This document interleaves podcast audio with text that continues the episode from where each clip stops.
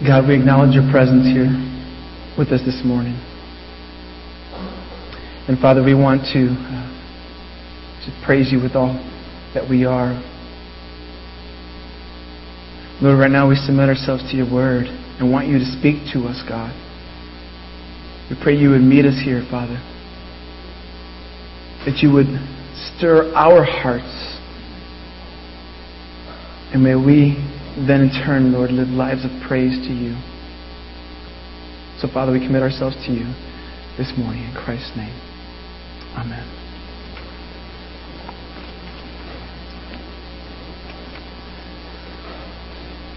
Well, if you ever plan on going to visit Brooklyn, New York, I'll give you this word of advice.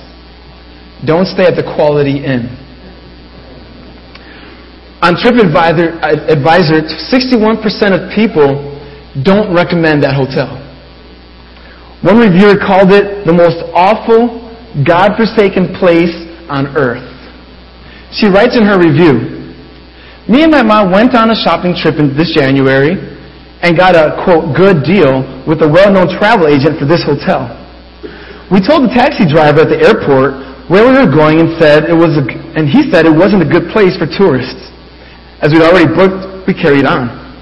The taxi driver then said that he would find us another hotel and come back in the morning free of charge to get us away from the hotel. The area was like the ghetto. I was very, it was very scary, and I still can't believe a travel company would send us there or anyone else. We got to the, into the reception area where a customer was telling the receptionist that she wanted her money back. We checked in. Our room smelled so bad of cigarettes and air freshener. The toilet wouldn't flush, and we sat and cried. We went to check out after 15 minutes, where the receptionist reassured us we were safe, as they always have police outside. I spoke to a woman just checking in who also looked scared. She said she was going to stay one night instead of four, and she asked me to pray for her.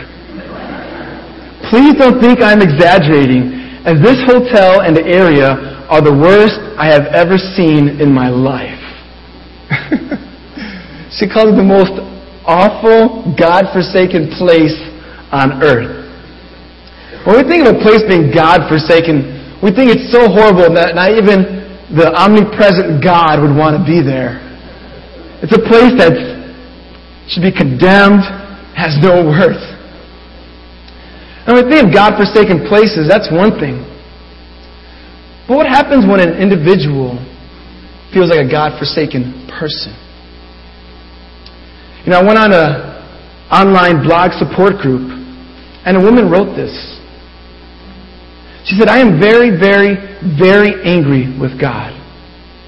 I feel He has forsaken me and has left me alone to fight evilness, of which I am not well equipped. Does he even hear my prayers? Does he know of my anguish? Does he love me? Why would he leave me at their mercy, excuse me, at their mercy to hurt me and allow me no reprieve? I am being falsely accused. Why hasn't he vindicated me? Why has he forsaken me? That's the sound of someone who is deeply hurt.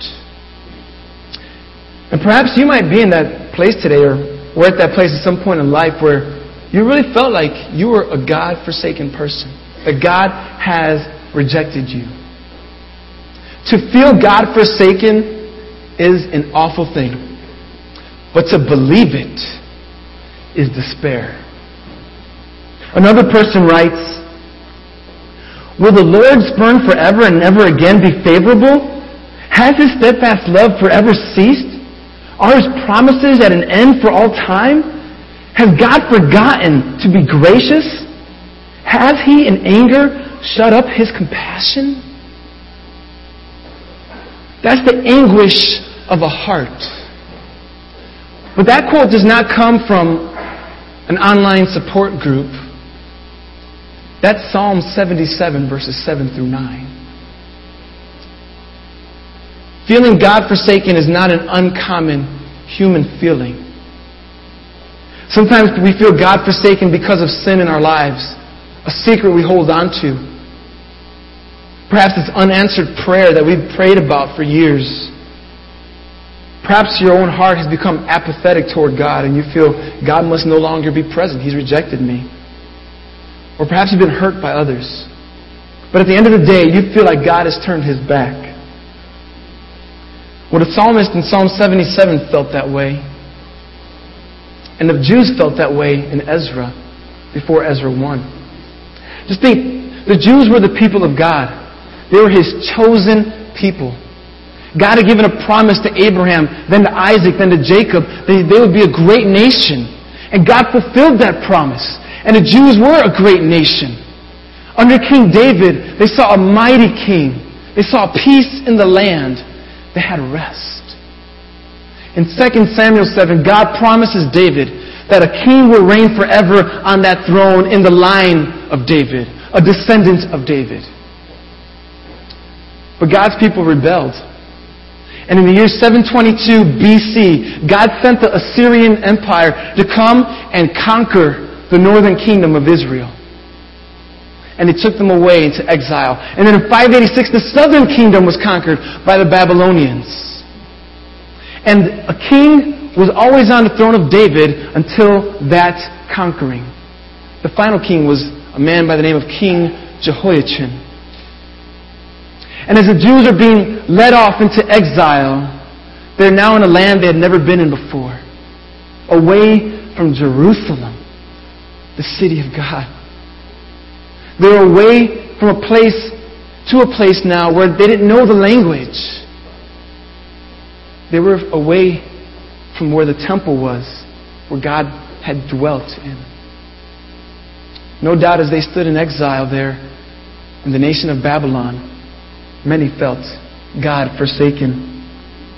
Even God's promises to David had apparently been cut off. That's why the book of Ezra is such a beautiful book. Because we can relate to those feelings of rejection and despair, and even with reference to God.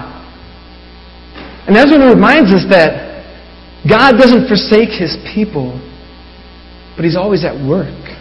Last week, Pastor Ralph showed us that God's hand was always moving. Sometimes it seemed very invisible. We never, they didn't see it. But God stirred the heart of King Cyrus to tell the, to tell the Jews, go back to your homeland out of exile. Where did that come from? But God. God stirred up people to provide the resources for them to rebuild the temple. That was why they came back. And God stirred the hearts of certain Jews to return from exile to Jerusalem. Although they felt they were God forsaken, indeed, God was always at work. Look at Ezra chapter 2. It's our text for today, Ezra, Ezra chapter 2 and 3. I want us to look at how their fortunes got turned from feeling forsaken and in despair reversed to feelings of hope. How did that come about? And what does that mean for you if you find yourself there, forsaken by God in your heart? What does God want to tell you? What does this passage mean for you? Look at verse 1 of chapter 2. Now these were the people of the province who came up out of captivity of those exiles whom Nebuchadnezzar the king of Babylon had carried captive to Babylonia. They returned to Jerusalem and Judah, each to his own town. They came with Zerubbabel, Jeshua, Nehemiah, Zechariah, Reelaiah, Mordecai, Bilshan, Mispar, Bigvai, Rehum, and Baanah. These are leaders of, these are key leaders in the nation of Israel who came back out of exile to Jerusalem. And I want us to look at the first two names there. Zerubbabel and Joshua or Jeshua or Yeshua. Chapter 3, verse 2 mentions these same men. You turn your page, your Bible over, it says, Then arose Joshua the son of Jozadak and his fellow priests and Zerubbabel the son of Shealtiel with his kinsmen. Drop down to verse 8 of chapter 3. Now in the second year after their coming to the house of God at Jerusalem in the second month, Zerubbabel the son of Shealtiel and Joshua the son of Jozadak made a beginning. What's the deal with these two men? Well, Joshua, first of all, was of a priestly background. He was a man who could work in the temple, and God raised him up as a leader of the priests to send him to Jerusalem so that when the temple would be rebuilt, he could help in the worship of God there and teach others. So God provided even one, a leader like Joshua. But even more fascinating is this man Zerubbabel. His name means seed of Babylon. That means he was born in Babylon. He had never been to Israel. He was born in exile as a captive. And here God raises him up. But we're told that he is the son of a man named Shealtiel. To us, that means absolutely nothing. Why is it so important to mention Zerubbabel, son of Shealtiel? It's significant because 1 Chronicles chapter 3, verses 17 through 19. You might want to write that down. 1 Chronicles chapter 3, verses 17 through 19. We're told that Shealtiel is the son of King Jehoiachin, which then makes Zerubbabel the grandson of King Jehoiachin, the last king in Judah.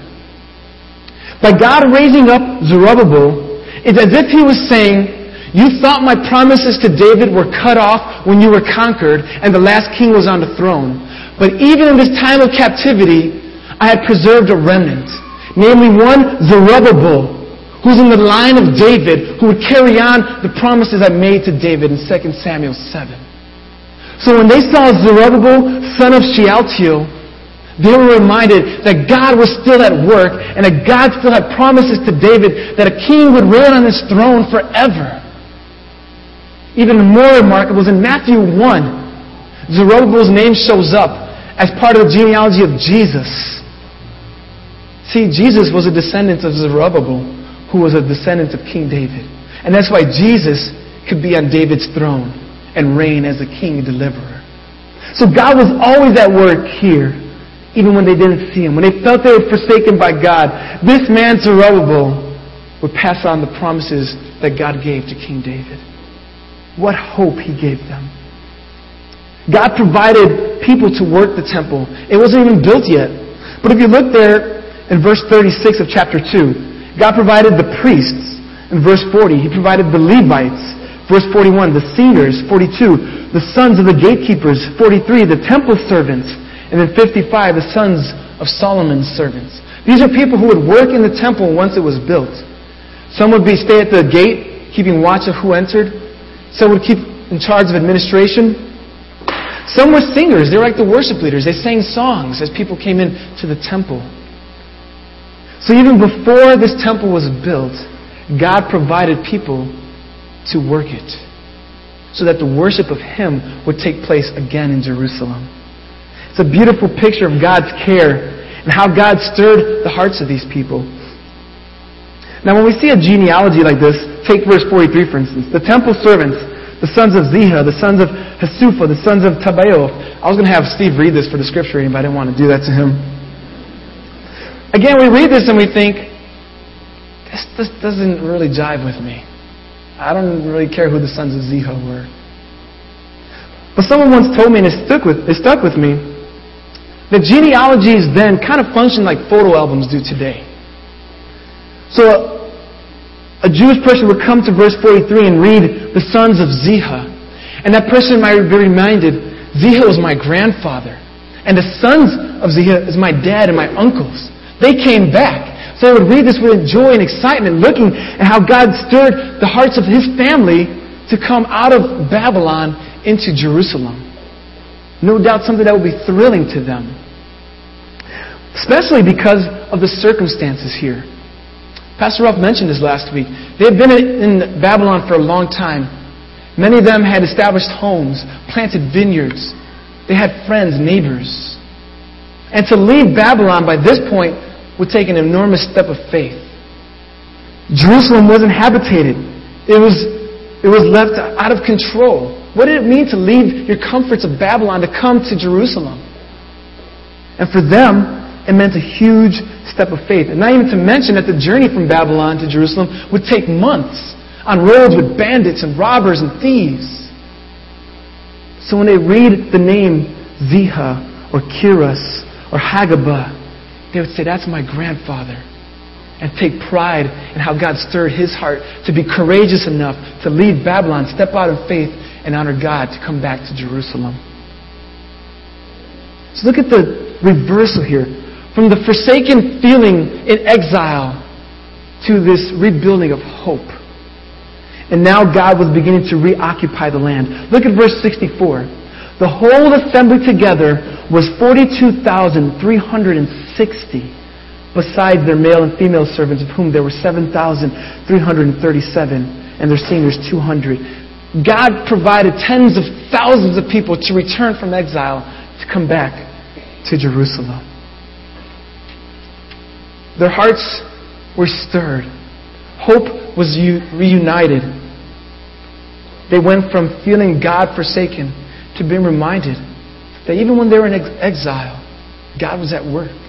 Even when they were in the spiritual valleys and dry places of their lives, when their prayers weren't being answered in captivity, when they were under the, the rule of a pagan king, God was still in control.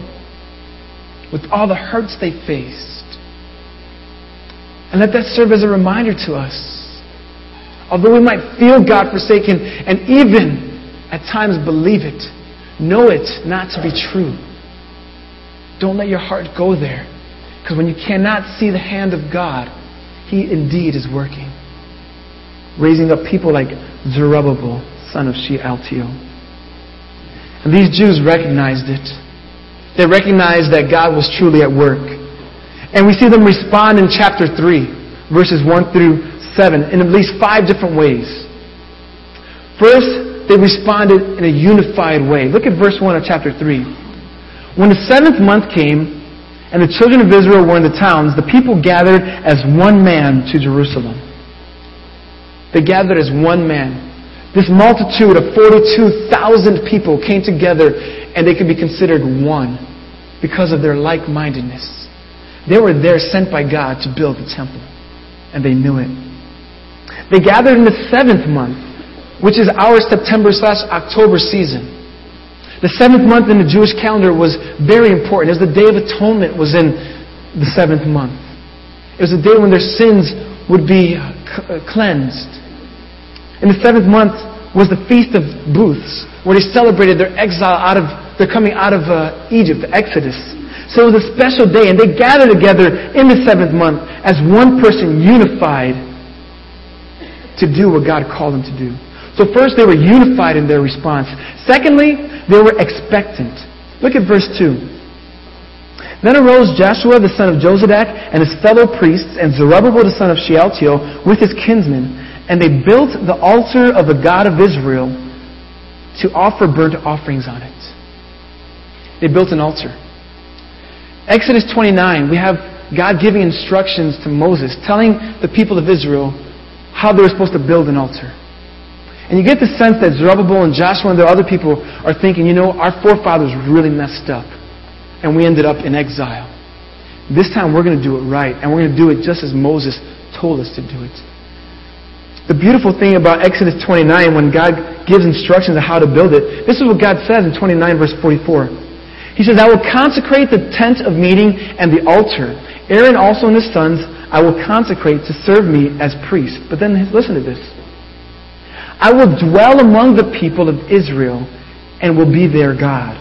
And they shall know that I am the Lord their God who brought them out of the land of Egypt, that I might dwell among them. I am the Lord their God.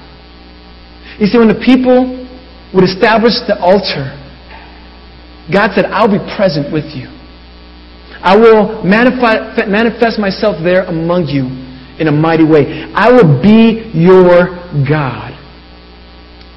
So I think when these leaders made this altar before they did anything else, they didn't even lay a foundation yet. They built an altar. I think they were saying, they were saying a prayer, something like this Lord, your word tells us that when we build an altar, that you will come and say that you are our God. And God, we invite you now to be among us as our God as we return back out of exile. I think this altar was an expression of expectancy that God would visit them like He said He would. There's a beautiful tension there. Because on the one hand, God's omnipresent. He is here. But on the other hand, He says, I will be there with them. And it came up even last week in, in one of the songs we sang, and I was so grateful that as we think about the songs we sing, we need to ask, what does this mean? And it was brought up that the song says, Come, Lord Jesus, come. And the question then is, in what sense are we asking Jesus to come or the Holy Spirit to come? And it's a good question. And I was grateful that it was raised. Because on the one hand, the Spirit of God indwells us as children of God. So why do we say come? He's already here. But on the other hand, Ephesians 5, Paul tells us to be filled with the Holy Spirit, implying that we can oftentimes be not filled. So yes, He indwells, but yes, we ask Him and we seek His filling. Yes, Jesus is present, but yes, Paul says, Maranatha, come, Lord, because He will return. So I think in a sense we ask, we, we acknowledge, yes, God, you are present, but on the other hand, say, God, visit us. And I think that's what Zerubbabel and Shealtiel and the leaders of Israel were doing here in the seventh month. So they were unified, they were expectant, and thirdly, they were courageous. Look at verse 3. They set the altar in its place, for fear was on them because of the peoples of the lands, and they offered burnt offerings on it to the Lord, burnt offerings morning and evening. Perhaps they never thought about this one fact. We've been in Babylon many, many, many years people still lived in Israel. Maybe not Jews, but people came and tried to occupy that land. And now this group of 42,000 have returned to build a temple, and there's people there. And these people didn't want them. These people intimidated them. They threatened them. And, and the writer here says, and we were afraid. They had fear. So, what sense then were they courageous? I think it's important for us to recognize that Courage is not lacking fear. Courage is what you do in the midst of fear. And what did they do? They built an altar and worshiped God. Their fear drove them to worship. And that's why I believe that they were courageous. They could have backed down. They could have said, you know what? This is a two way ticket. Let's go back to Babylon. But at this point, they didn't. They built the altar and they started offering sacrifices to God. They could have had a, one of those experiences where you ask, What did I get myself into? You know, you ever help somebody move and think, This is bigger than I thought it would be? We moved yesterday, Erica and I, and we had a ton of help, and I was very grateful. I hope no one felt like they were thinking, What did we get ourselves into? But we've had those experiences where this is going to be a long time. Perhaps we've had a good idea and we're really gung ho about it. We start working on it, and then all of a sudden we get these obstacles and we think, what did I get myself into? Or maybe some of you men could resonate with this one. You take something apart and you, you try to fix it or clean it, and you, you cleaned it and you're like, yeah. And then you see all the pieces and you think, what did I get myself into? How did I put this back together? And I think they might have had a what did I get myself into experience, but they remained faithful. Perhaps you've had that experience, and not so much in the silly things of life, but even in your walk and relationship with God. Perhaps God t- called you to step out in faith, to go somewhere, change your jobs, to, to do something. And while you step out in faith courageously, all of a sudden it's tough. And you think, God, what did I get myself into? And you start thinking, disobedience would have been much easier than going through what I went through right now. It's kind of like the Jews thought when they came out of Egypt. They were slaves. And when they were freed, they said, We want to go back because it's too hard in this wilderness. They second guessed obedience. There's a common misunderstanding that if it's God's will, it's got to be safe, comfortable, and easy. But if anything, Ezra chapter 3 says that's not true. It was God's will that they were there, and yet they were intimidated. They were fearful. But nonetheless, they were courageous. So they were unified, they were expectant, they were courageous, and then they were obedient. Look at verse 4. And they kept the feast of booths, as it is written, and offered daily burnt offerings by number according to the rule as each day required. And after that, the regular burnt offerings, the offerings at the new moon, and at all the appointed feasts of the Lord, and the offerings of everyone who made a free offering to the Lord. Verses 4 and 5, they're going back to what the law of Moses said, and they wanted to respond in obedience. But we see this perfect interplay between responding towards obedience, what they were supposed to do, and also this free will worship, because it says they offered free will offerings. Those weren't requirements. Those were kind of things you do as an expression of your gratitude and worship. And they even did that because they wanted to be obedient above all. Fifthly, they responded with a sense of responsibility. Look at verse 6. From the first day of the seventh month, they began to offer burnt offerings to the Lord. But the foundation of the temple of the Lord was not yet laid.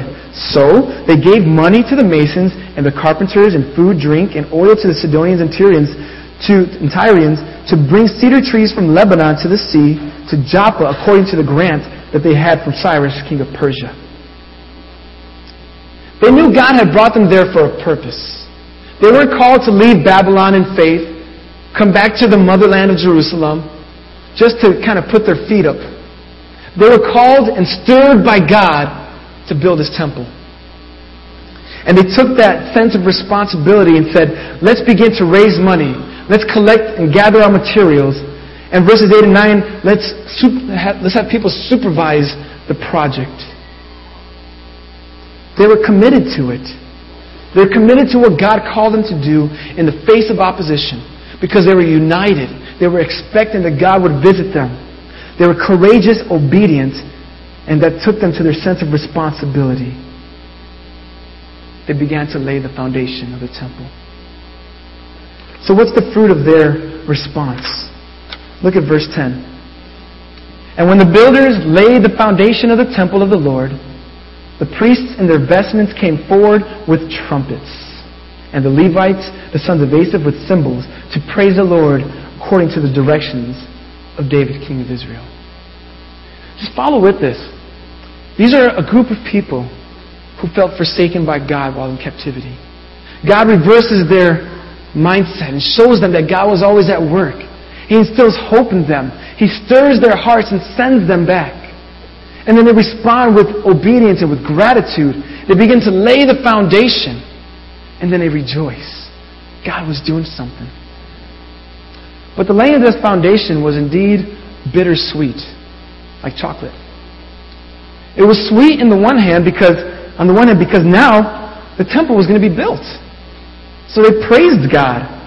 In verse 11, they sang responsively, praising and giving thanks to the Lord. It's like they had a call and response kind of worship service there because the foundation was set. They can now begin to build this temple.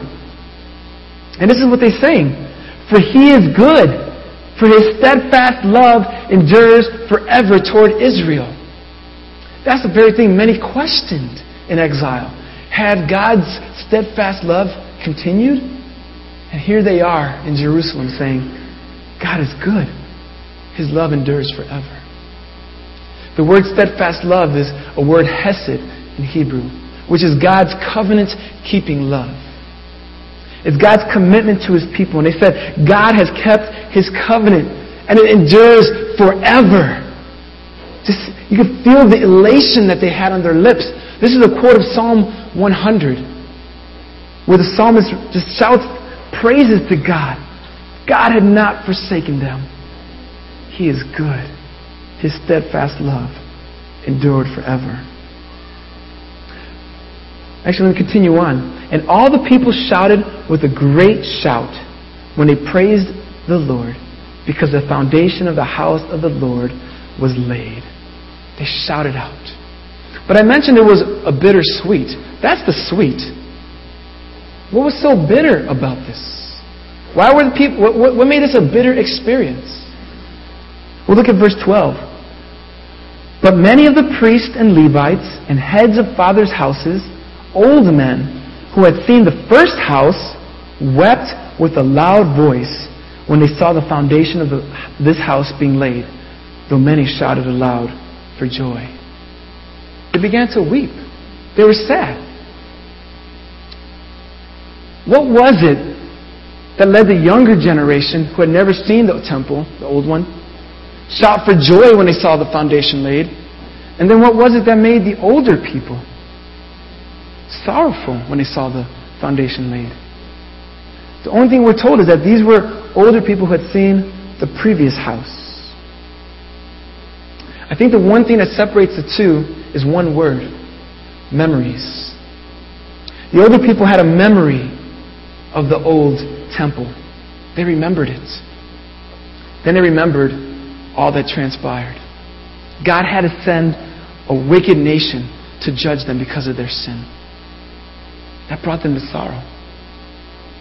They probably were brought to sorrow because they remembered how that beautiful temple that Solomon had built went crashing down in flames at the hands of Nebuchadnezzar, king of Babylon.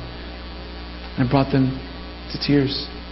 They remembered how big and lavish that temple was. And this temple, they saw the foundation, and it wasn't as big. And they were sad. They were sad. I mentioned that when we have rocks when you walked in, they have the word tears on them. And this is an interesting spot. Because what we have is a passage filled with great excitement and joy. Yet it turns here to sorrow. Because they remembered their sin and how that led them to this place of captivity. And the tears of joy and the tears of sorrow were so closely intertwined. Look at verse 13. So that the people could not distinguish the sound of the joyful shout from the sound of the people's weeping. For the people shouted with a great shout, and the sound was heard far away. I began this message talking about how oftentimes we come to places where we feel forsaken by God. And here we're reminded that they felt that way because of their own sinfulness, the sins of their forefathers. In some cases, it wasn't even their actions. Some of them were children, but it was their fathers who sinned. And now they felt the repercussions of that. And the question is did God forsake them? And clearly the answer is no. Because Ezra chapter 2 and 3, chapters 2 and 3 remind us that God's hand is at work, even in the midst of apparent silence. Their sin brought them to that place of captivity, it brought them to that place of sorrow, but God's mercy endured and brought them to a place of hope. I mentioned Psalm 77 at the beginning of this message. A psalm that kind of strikes us. It says, Will the Lord spurn forever and never again be favorable?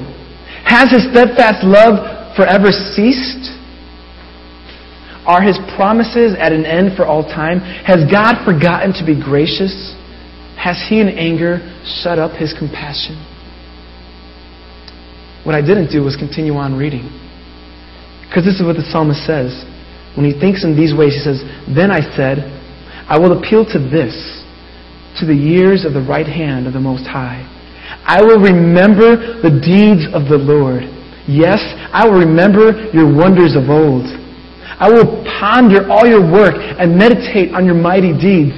Your way, O God, is holy.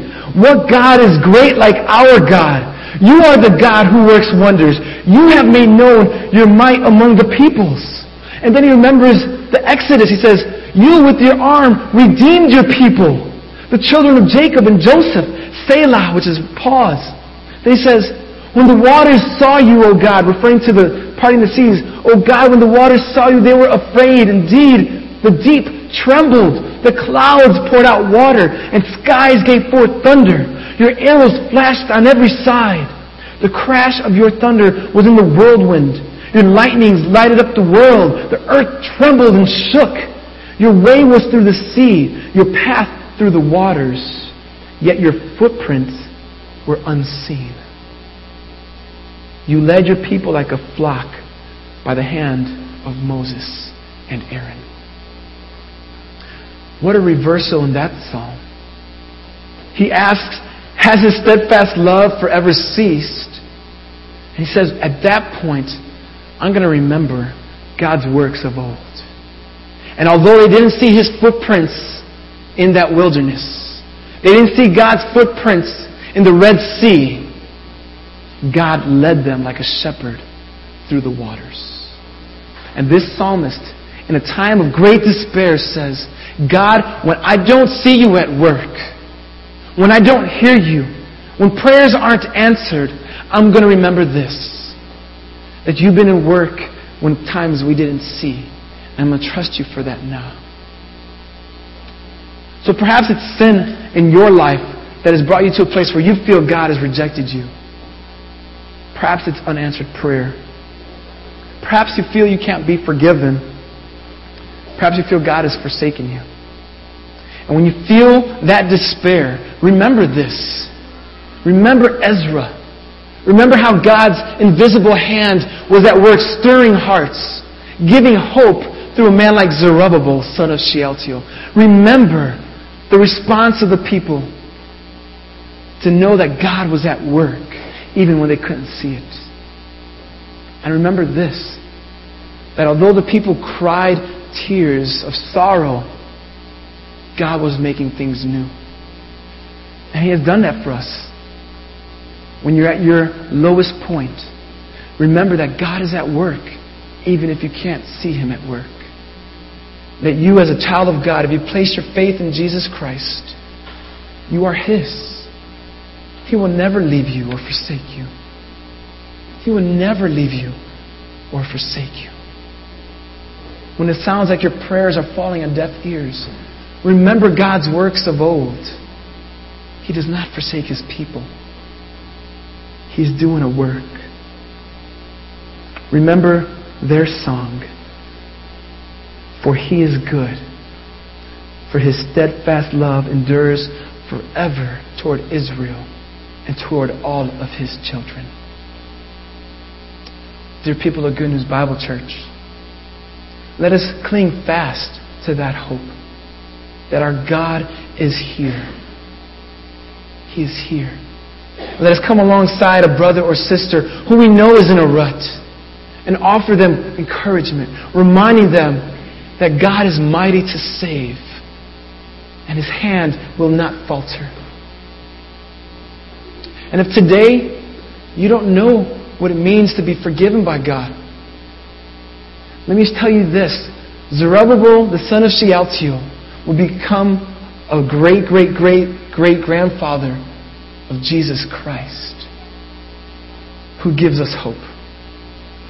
Jesus bore our sin on a cross. He was nailed to a cross to give hope, to forgive us of our sins, to satisfy the wrath of God, so that we then could be the righteousness of God. We can be children of God. And then He was raised to life three days later. And we too can have that hope of resurrection. And Jesus told, told His disciples when He ascended into heaven, what did He tell them? He said, Lo, I am with you always, even to the ends of the earth. And that promise could be yours if you would surrender your life to Him today. I want to ask our prayer counselors to come forward. And if you've never surrendered your life to Jesus, if you don't know His presence in your life and what it means to be a child of God, would you come and pray with one of them? Or perhaps you're in a rut spiritually and you need to be reminded, you need someone to come alongside and put an arm around you and pray with you and remind you that you are not forsaken by your God. His steadfast love endures forever toward you. Come and be prayed for. Or if there's any burden or any praise you want to declare, don't be shy.